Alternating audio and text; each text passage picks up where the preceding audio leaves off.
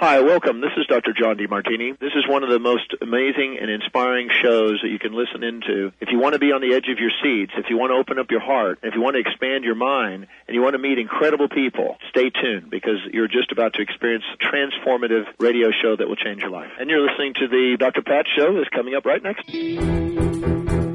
Welcome to the Dr. Pat Show. Talk radio to thrive by.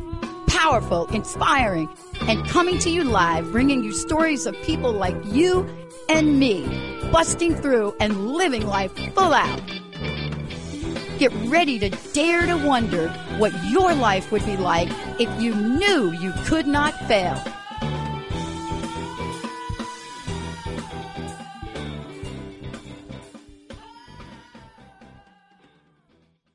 Hey, everybody, welcome. I love doing shows like this. This is our good news segment. But when you step out in the world with courage and optimism and perseverance and love, what do you get? You get Patrick Asare's story, hard won success. But but let's talk about this. Who is Patrick? What did he do?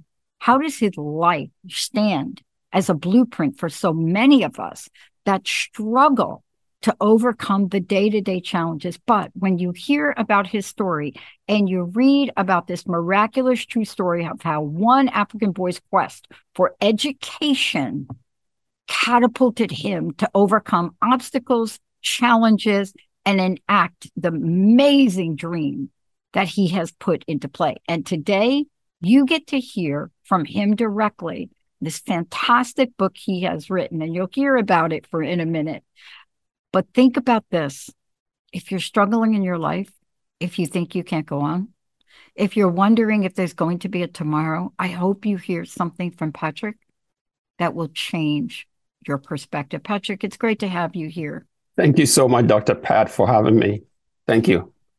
You know, many of us, um, we come from, how should I say it, humble beginnings. You know, myself growing up in a uh, less than uh, how should I say it prosperous environment as a young kid growing up in the mm. projects growing up in the Bronx but mm. all of that pales compared to what you uh, mm. how you came into this world and then what you decided to do with your life let's mm. talk about the memoir what is it that touched your heart where you just said I have got to tell my story what happened very uh, very in- interesting way to uh, to begin this conversation. So uh, the the thing that touched my heart is uh, as you as you point out, uh, this is uh, this is a journey quite improbable given where I started from, um, a very remote village in West Africa. Born to two illiterate parents, that's one of 14 children growing up in this family and uh, never enough food at home to eat. I mean, we're growing up in a mud house, and um, education was the last thing on anyone's mind in this in this place. I mean, it was a constant struggle for survival. So I went hungry uh, most of the time, and um, so that that was sort of the beginning. And uh, uh one thing after another uh, uh, happened, and I managed to leave this place, this village, to to go to secondary school in Ghana, which is the equivalent of high school in America. And after that, I get a scholarship to to go study in the Soviet Union, um, starting in 1985. So I, I go there for six years. I, I live there, travel extensively uh, throughout that place, and then eventually find my place in America. So I come to America in uh, the early 1990s, and I get uh, my first job in this country was uh, uh as a teacher of Russian and math in an inner city public school uh, district, K to 12 system. And uh, uh, I had just arrived in this country and uh, not very familiar with the with the society and the culture and everything that uh, uh, goes along with with that. And so, as a teacher, I go into my classroom in this inner city public school, and and I I'm shocked by what what I find. I mean, all the disciplinary problems we we read about the dysfunction and uh, so poor children basically the, the students i was teaching uh, poor children from broken homes and and everything that i'm familiar with given where i came from and so I look at the struggles I, I, had to go through to just get basic education. I started school. I, I, I sat under a tree because in my village there were, there were not enough classrooms. So I, I, sat under a tree. I mean to learn, and to go from that uh, to where I was standing as a teacher in uh, in this inner city place. I mean the the, the classroom I was standing in was state of the art uh, as far as you know relative to where I grew up, but uh, uh, the the total disengagement of the students, the lack of interest in education. So mm-hmm. that that completely blew my mind, and so uh, that was the start of another journey uh, to start to understand American society and uh, what impacts these children and uh, cause them to behave the way they do in school. So that was the beginning of this book journey. Uh, this. Um, so so so it, it, it took me all the way back to my village and uh, started thinking about how I started because if I uh, found myself in that same classroom in this inner city public school that I was teaching, I, I don't know that I could have uh, I could have had the uh, the space. Mm. I mean, to to do the learning I did uh, to to take me from Ghana to the Soviet Union and to America. So so that was the that's what I decided to use my personal uh, story as a basis uh, to examine uh, all the factors: the poverty, the racism, the uh, the lack of uh, uh, parental involvement in children's upbringing. Yeah, so that that's the basis of the book. Yeah, and you know, I wanted to ask you that question because you know I was born in New York. Okay. You know, I was born in the Bronx. And so mm. I understand that. I really related to the way you talked about this. But mm. I also, I think I mentioned this before you and I uh, came live on air. I also understand a little bit about uh, where you lived, where you yes. were born, the culture.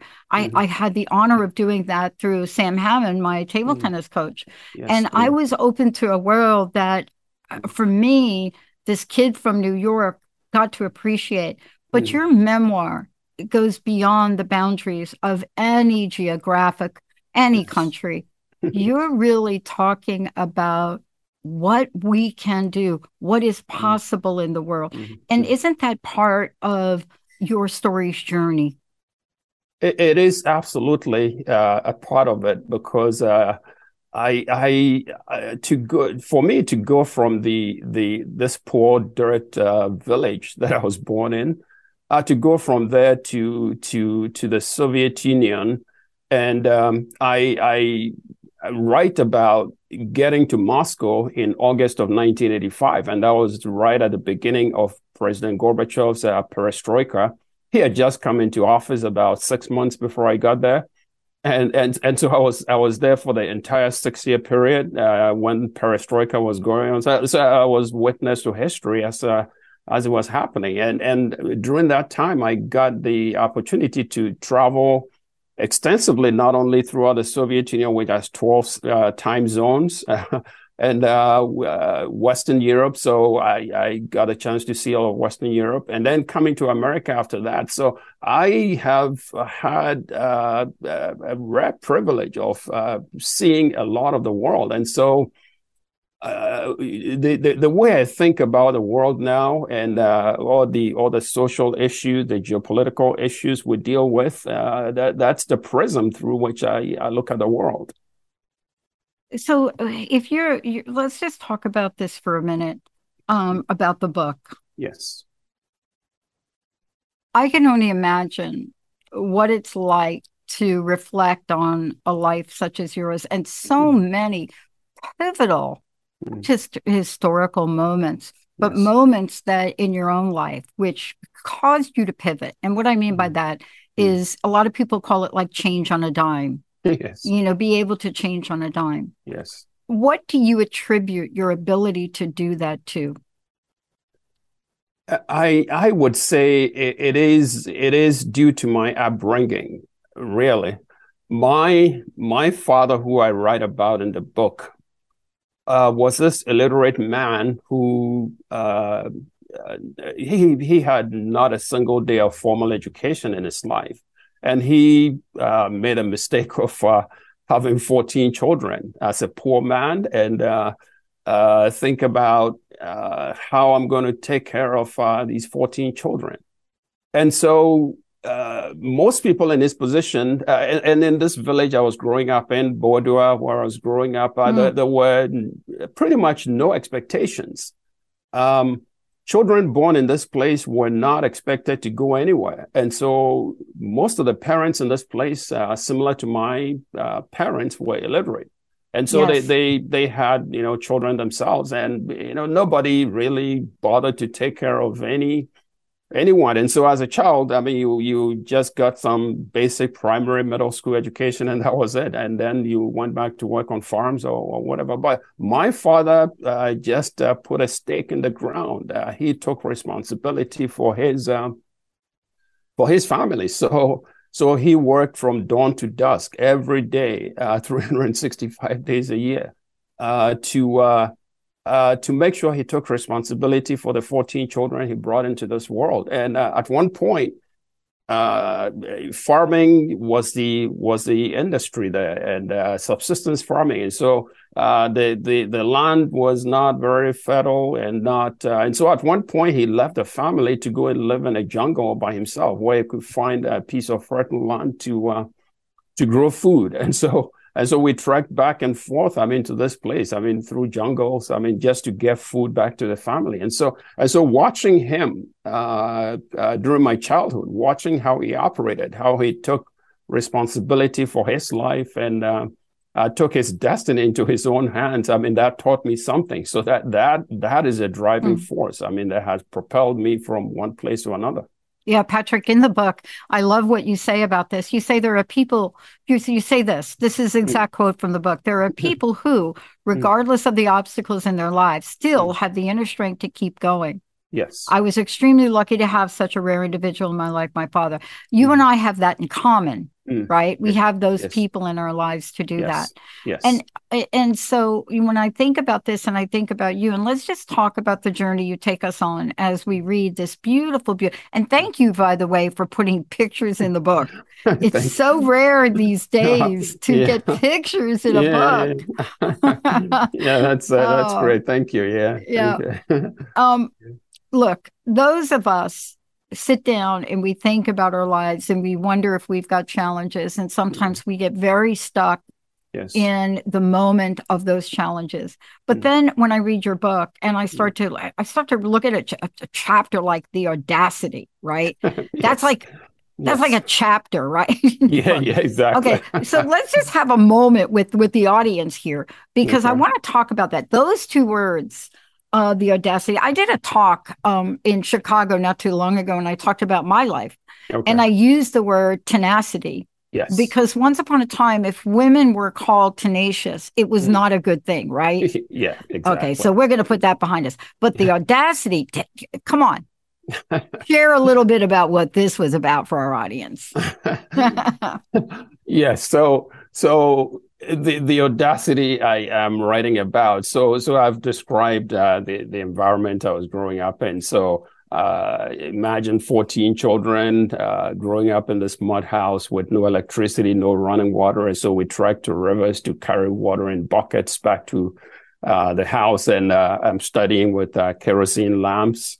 Um, so, so I pick up, uh, as I uh, mentioned before, the, there were zero expectations in this village that, uh, uh, as a child like me, I would go anywhere. And so, what what changed for me was uh, I was walking around in the village square one morning, and uh, I pick up the scrap of newspaper off the ground. I, I, I was about nine years old, and at that point, I realized that I love to read, and so and and this was a village with uh, no library. The school had no library. The uh, I you know no homes had any books in them because every everyone was illiterate. And so uh, I, that that um, appetite for reading forced me to pick up this uh, scrap of newspaper off the ground just to, just to you know read what was on it. So so I picked this thing up and I I read a segment of an article, uh, and this article is talking about the the most exclusive secondary school in the country. Uh, talking uh, uh about uh, Ivy League uh, type stuff, and so and so and so I read I read this, and the article is talking about um, this school was set up by uh, the British when when they were uh, colonial uh, governors of Ghana, and so th- this uh, was set up to educate the children of, of the country's elite, the uh, the the president, prime minister, ministers of state, ambassadors, and uh, and so so this school educated children like that, high school education, and then they went from there to Oxford and Cambridge in England and uh, to to study for college, and then they come back to Ghana and they become the most prominent people in the country, presidents, uh, uh, you know, ambassadors, university professors. So so as a kid, a nine year old kid uh, standing in that village square, I read this thing and it makes an in- instant impression on me, and say. And I, and I uh, tell myself I, I want to go to this uh, exclusive boarding school and and then find my way to Oxford or Cambridge and come back mm-hmm. and become a big person in Ghana. So that that's the audacity that uh, uh, you know I'm talking about. So so I go on this. I start this journey. I had to prepare for uh, entrance uh, examination and admission to this place, which was the most rigorous thing you could you could. I I didn't know it at the time, and I when I picked up this newspaper and this idea entered my mind, I couldn't tell anyone because no one would understand. I mean, my parents wouldn't understand, and uh, my teachers probably would, but I, I had no reason to uh, to to communicate with them because in Ghana at the time, teachers were godlike figures, and so I mean, there was a distance between them and students. So I uh, so so I secretly, uh, not secretly, I, I didn't really know what I was doing, but I had this insane idea, and I started this uh, process. And so I'm studying with kerosene lamps. I mean, our days were filled with chores from uh, about three, four a.m. Uh, till about eight a.m. when uh, you know the bell rang to go to school. And then we'll, we'll do that. So you do chores for about three, four hours, and go to school, and then come back and do more chores. And so I had very little time to study. And uh, at night, I had to wait for one of the two kerosene lamps we, we use at home to do my study. So I, I would, I would, you know, do study about 10 p.m. to about midnight, and then go to bed, get about three, four hours of sleep, and wake up, do chores, and you know, they, they start a whole routine. So, so I do this for about two, three years in preparation for the entrance exam, and uh, miraculously, I actually passed this exam. I take the exam and I pass it. And, and I have to go to an interview um, on the campus of this elite school. So, so that is when I tell my uh, teachers, and then and then they're like, "What just happened? What what are you telling us?"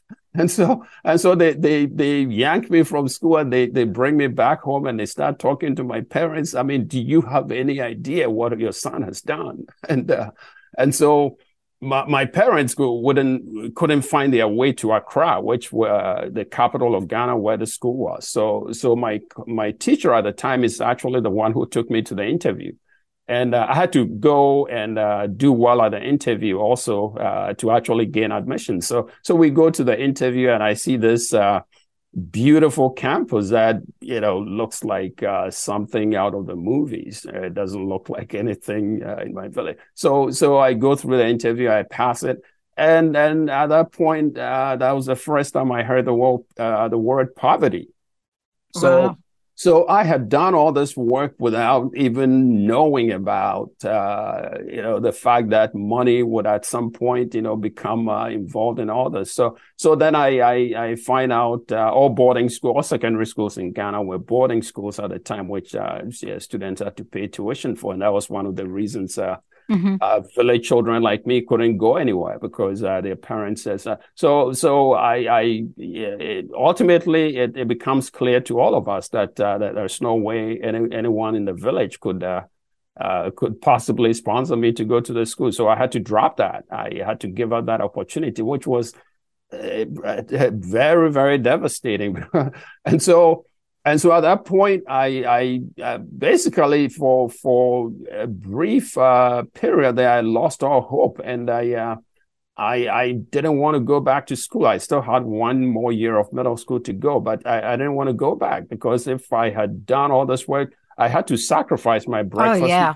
To buy newspapers. Uh, to, oh yeah. So, so well, well let's let's talk about the fact that you stayed hungry all the time. Yes. I mean, uh, you yes. you know, let's just have a moment where yes. I think most of us. This is one of the mm. things I think we take for granted, Patrick. Mm-hmm. It's mm. it's not just all of these things that really. Mm-hmm. Uh, I I can't help but think mm. of how you found your way mm.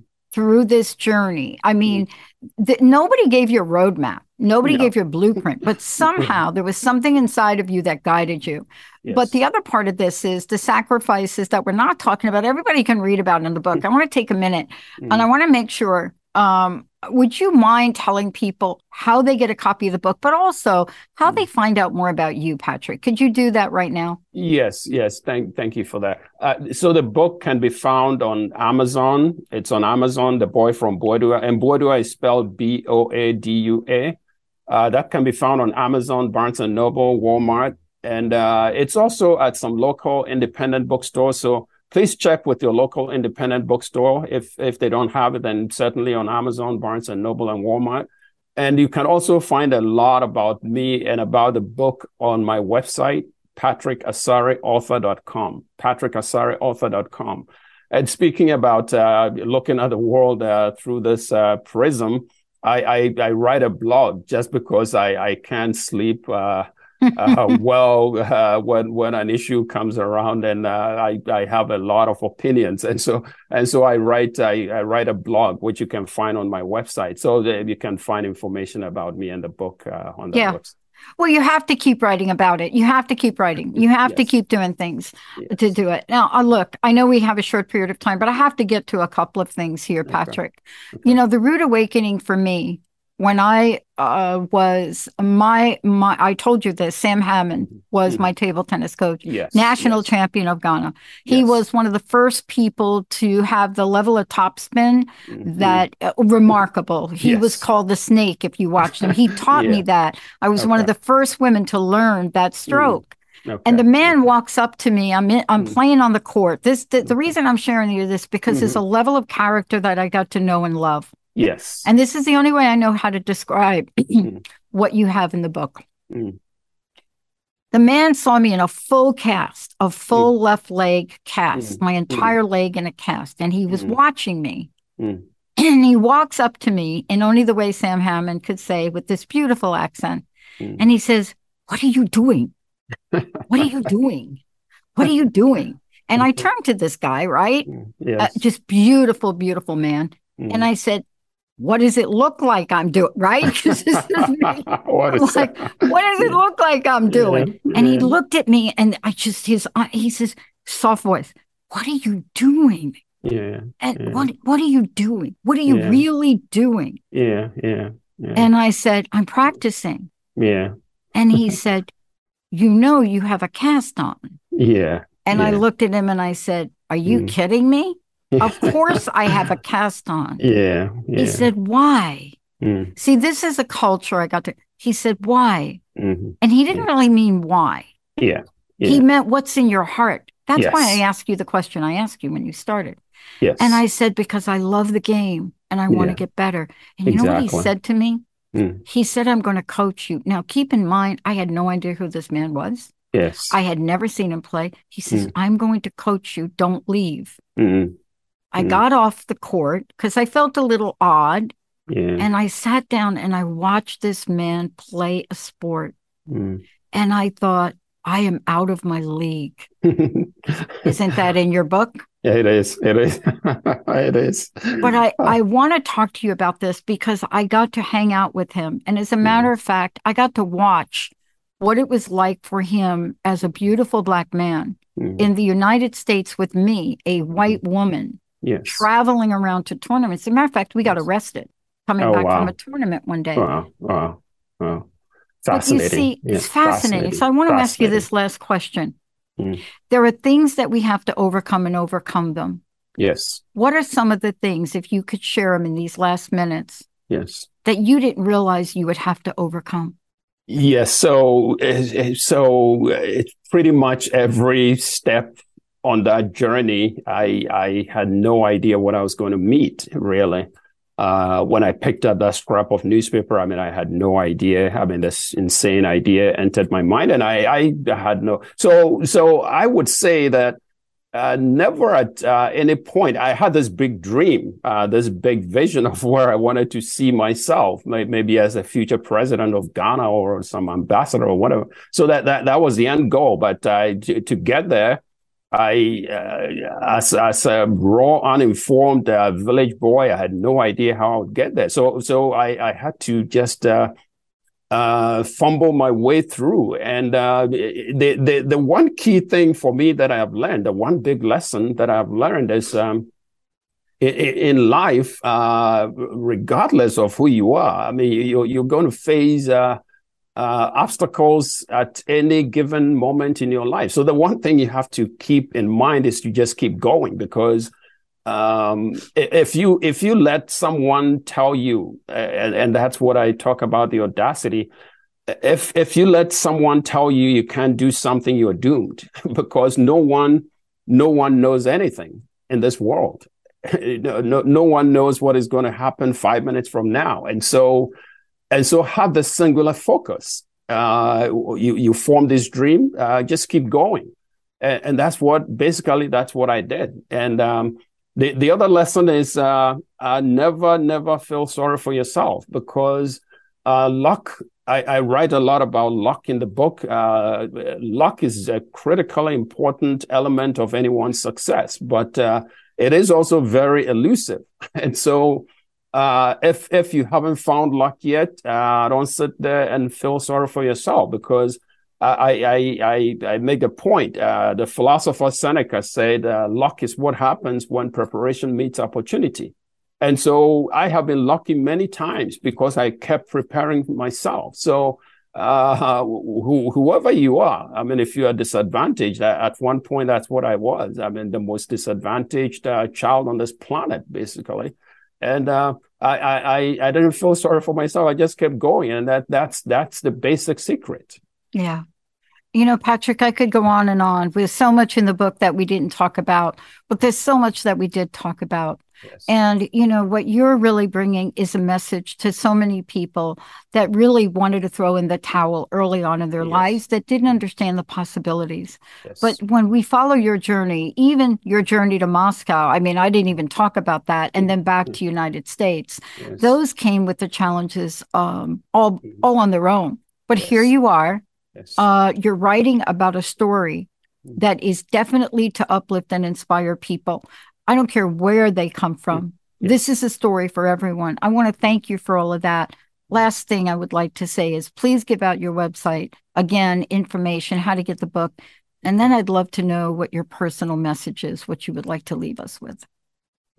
So th- thank you again. So the the uh, the the the website is patrickasareauthor.com patrickasareauthor.com. And the book, The Boy from Boadua, can be found on Amazon, Barnes & Noble, Walmart, and uh, at your local independent bookstore.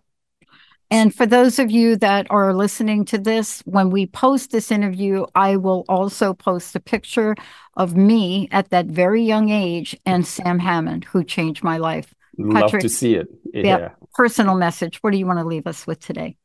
So, so the, the the one message I would love to leave out is the the the other big lesson that I have learned uh, on this journey, and I write about that in uh, in the reflections part of the book and uh, one of the chapters. It's about uh, being open to to everyone because um, uh, talking about going to Moscow, I, I was scared to death by people who tried to dissuade me from going because they, they told me the KGB was going to be on my tail everywhere. And, uh, and, and, uh, and, and many places I've been to, people have tried to discourage me. But the, the one thing I've learned in this world is this is, this is one beautiful planet with many beautiful people, regardless of race, uh, class, ethnicity, uh, geography so I have been, uh, a lot of the things that I've been able to do in my life is because I have kept an open mind and be open to people. Uh, I talk about my Soviet roommate that I lived uh, for the first year uh, in, in, in our dormitory room in Kiev. I, I went in suspecting him, never made eye contact uh, for the first uh, couple of months, but at the end of the year, he was the most beautiful soul I, I ever knew. So, so when you do that, um, a lot of doors and possibilities open to you. So please keep an open mind. Uh, be be willing to get close to people and learn about them. We are all the same people on this planet. So that that's the message mm. I want to leave. Oh, thank you, Patrick. Thank you so much for everything. And um, wow, we are going to do our best to make sure people hear your story, understand the importance of it, especially in the days and times we live in. Thank you so much for everything. Thank you so much, Dr. Pat. Thank you. Mm. Let's take a short break, everyone. We'll be right back.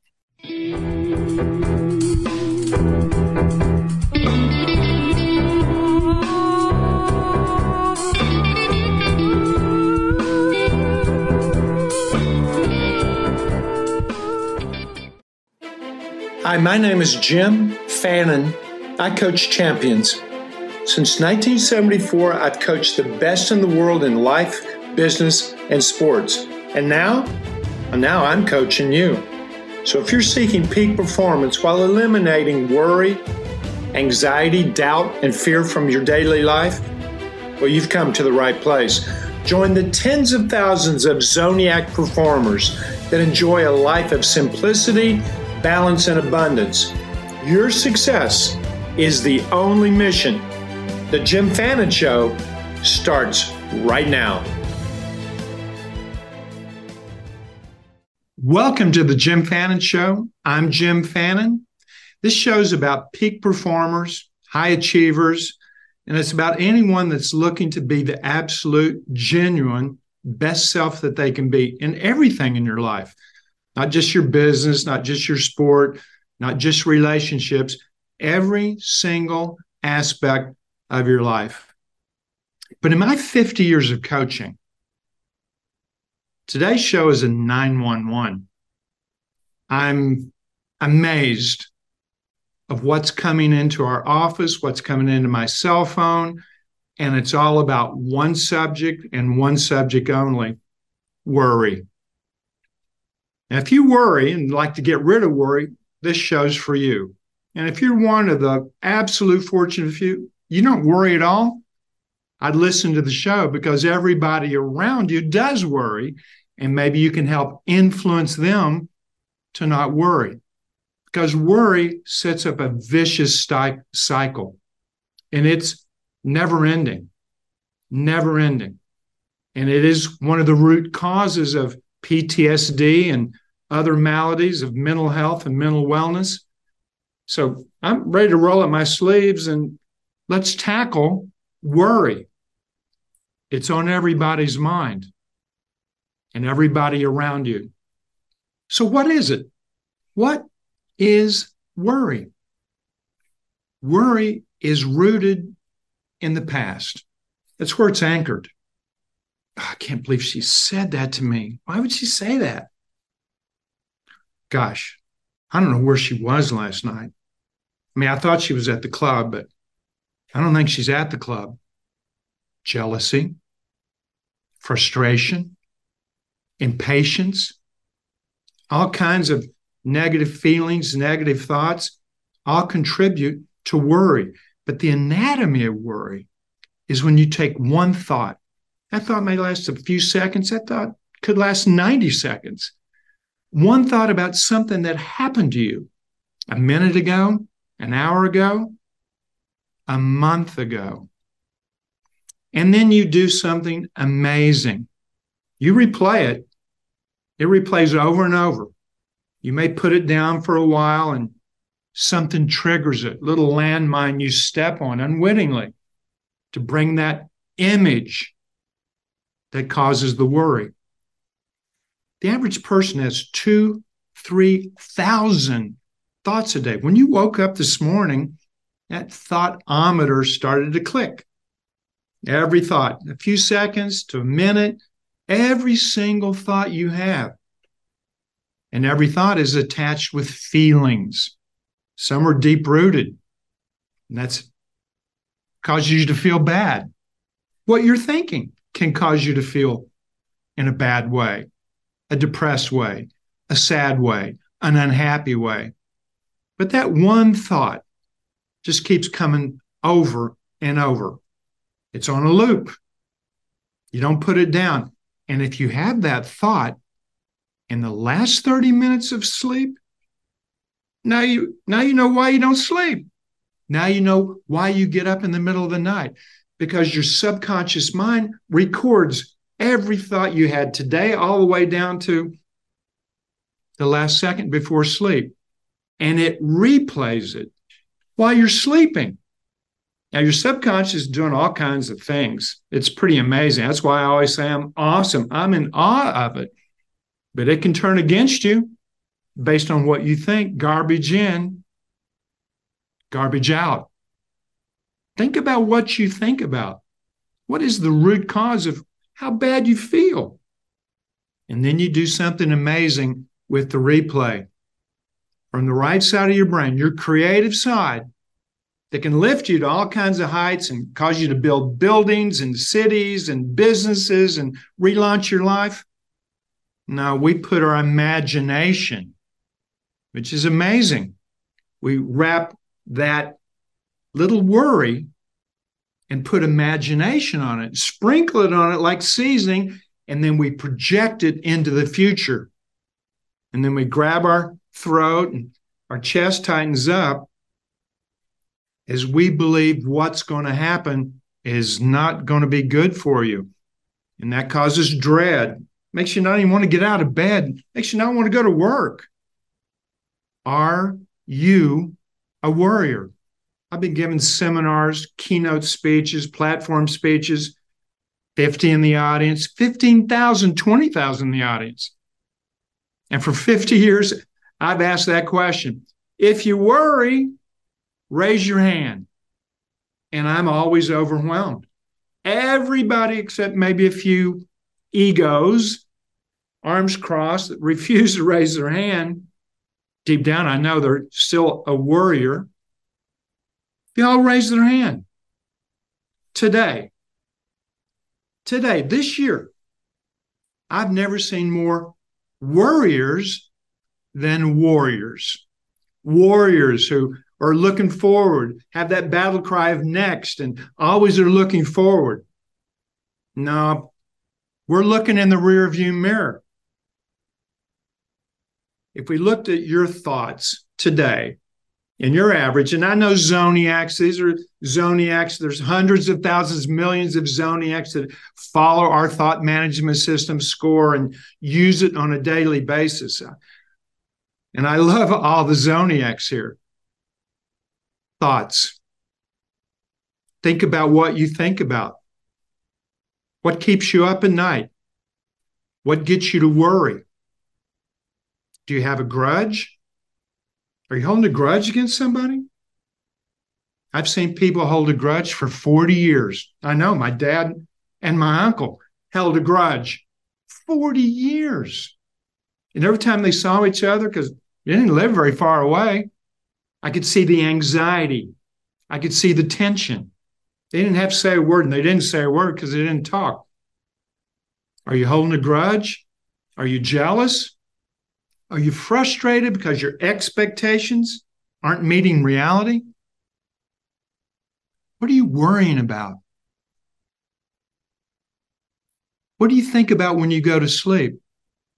Because when you go to sleep, replaying the negative and it's wrapped in emotion, that's replayed. Not once, not twice, up to 15, 20 times during the night. But what if you thought about it 10 times? Multiply 10 times 200. Now you know why you don't get a good night's sleep.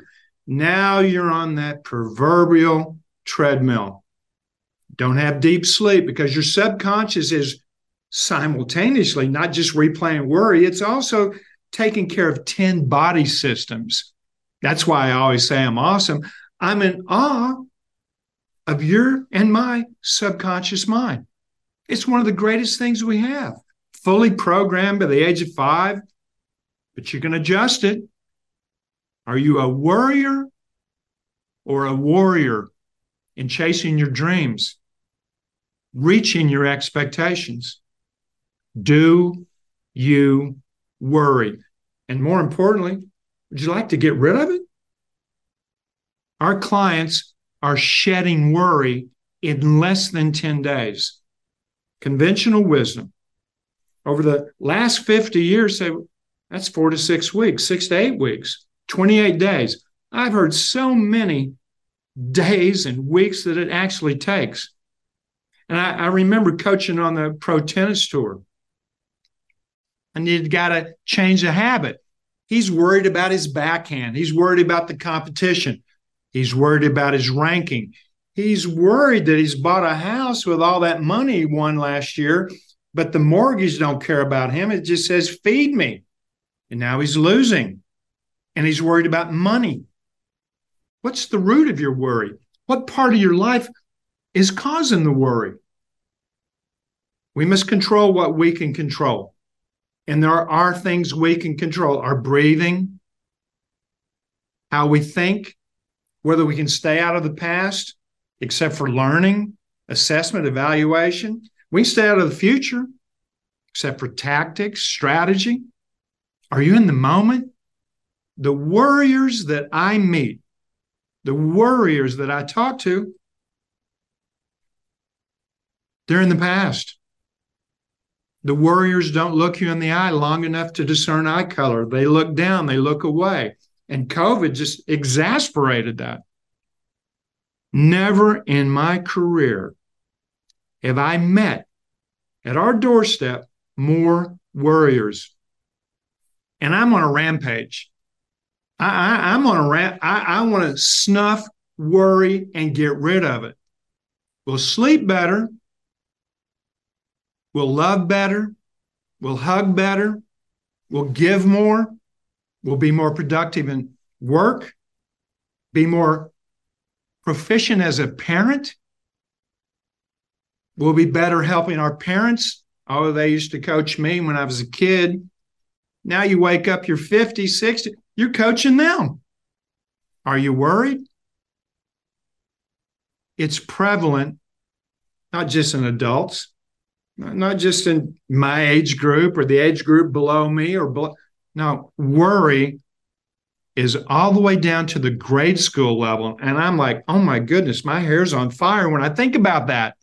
Seriously? Fourth graders are worried already? No job, no relationships, and they're worrying? What, what are they worrying about? And what's the cause of the worry? Is it mom and dad worrying? That causes our kids stress, stress runs downhill. It don't run uphill.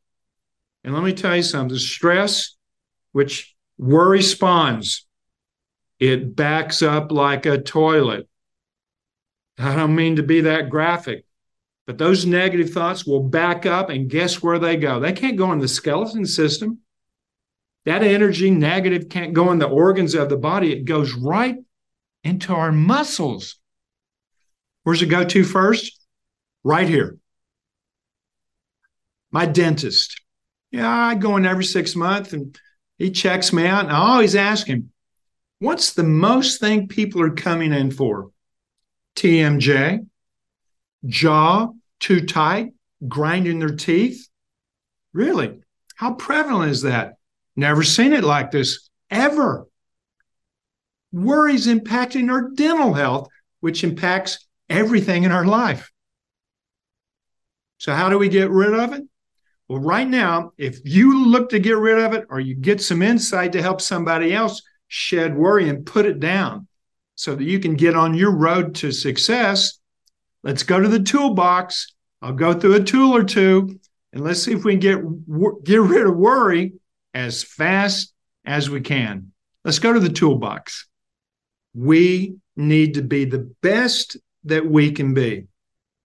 But we got to control what we can control. We'll talk that in our next segment.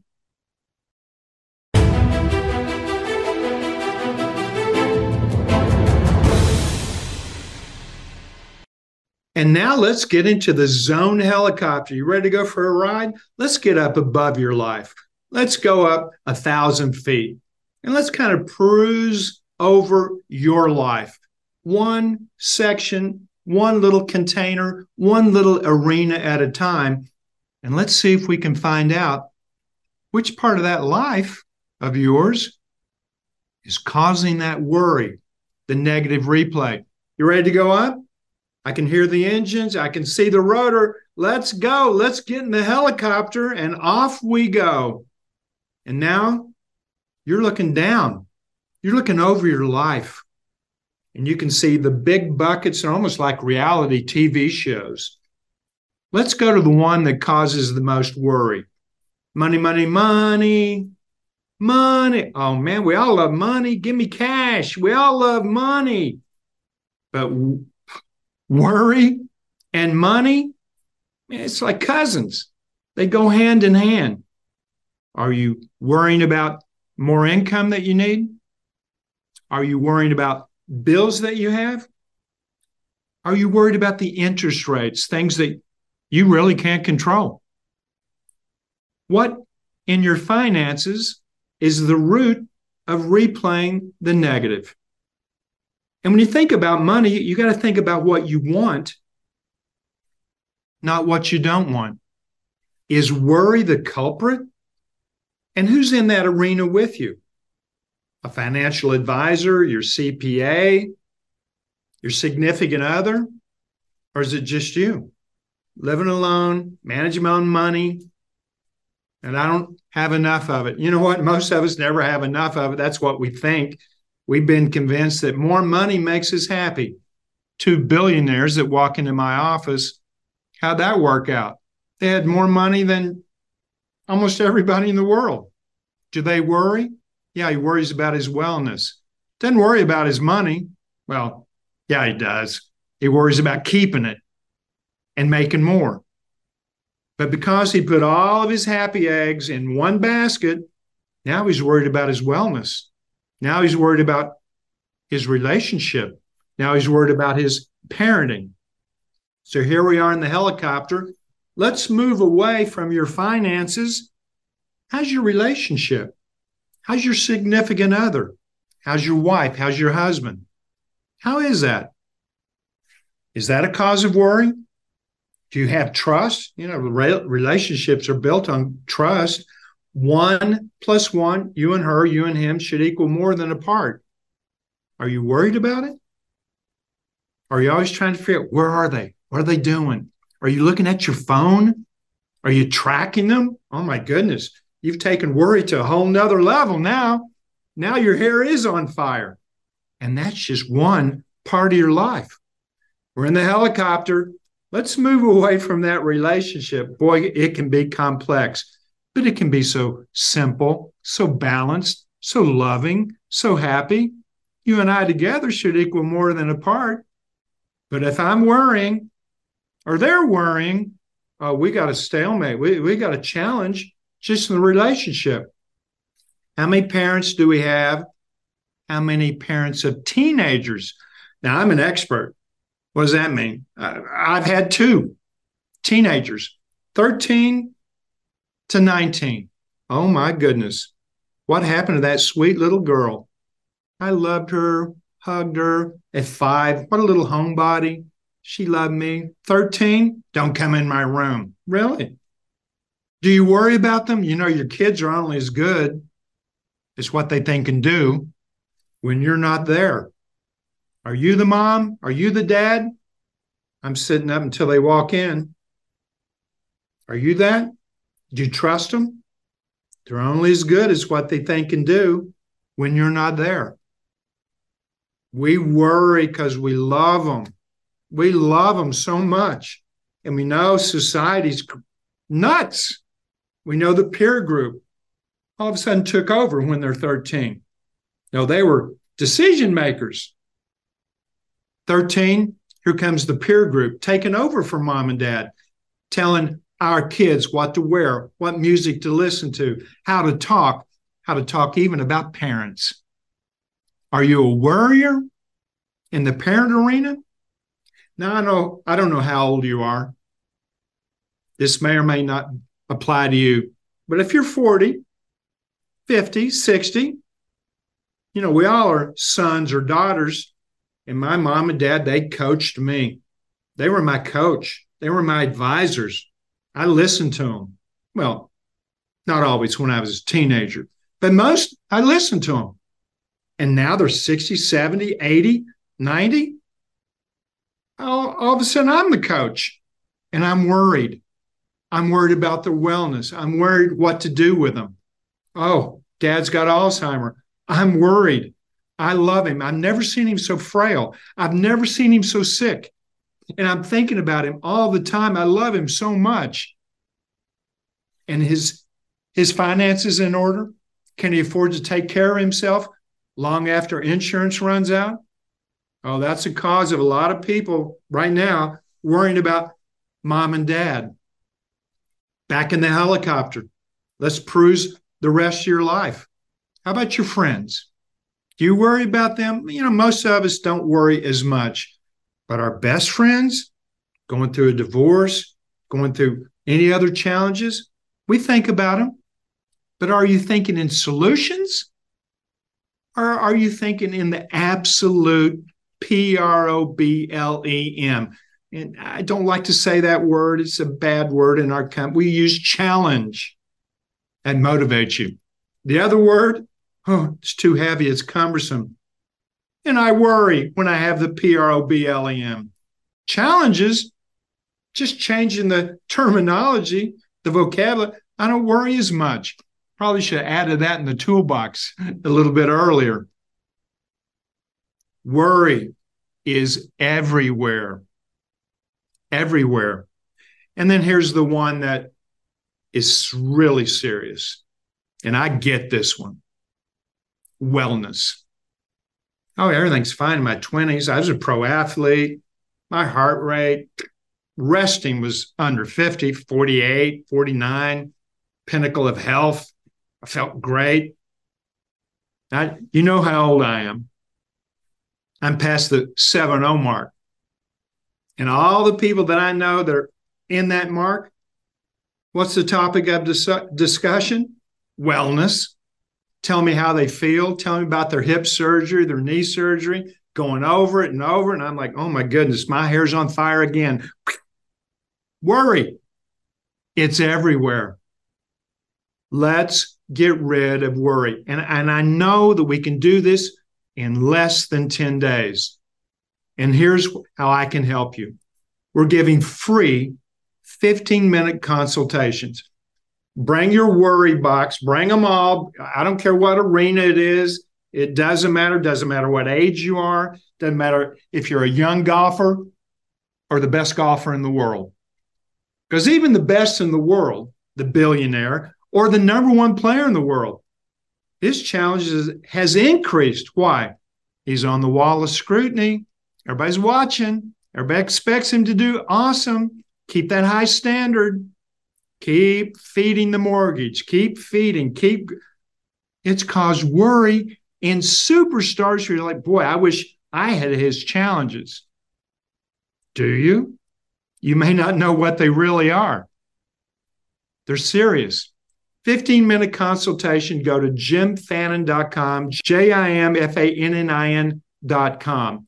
Sign up for a 15 minute consultation, bring your worry, dump it on us, and we'll see if we can help you figure out how to shed yourself of all the thoughts that don't serve you well.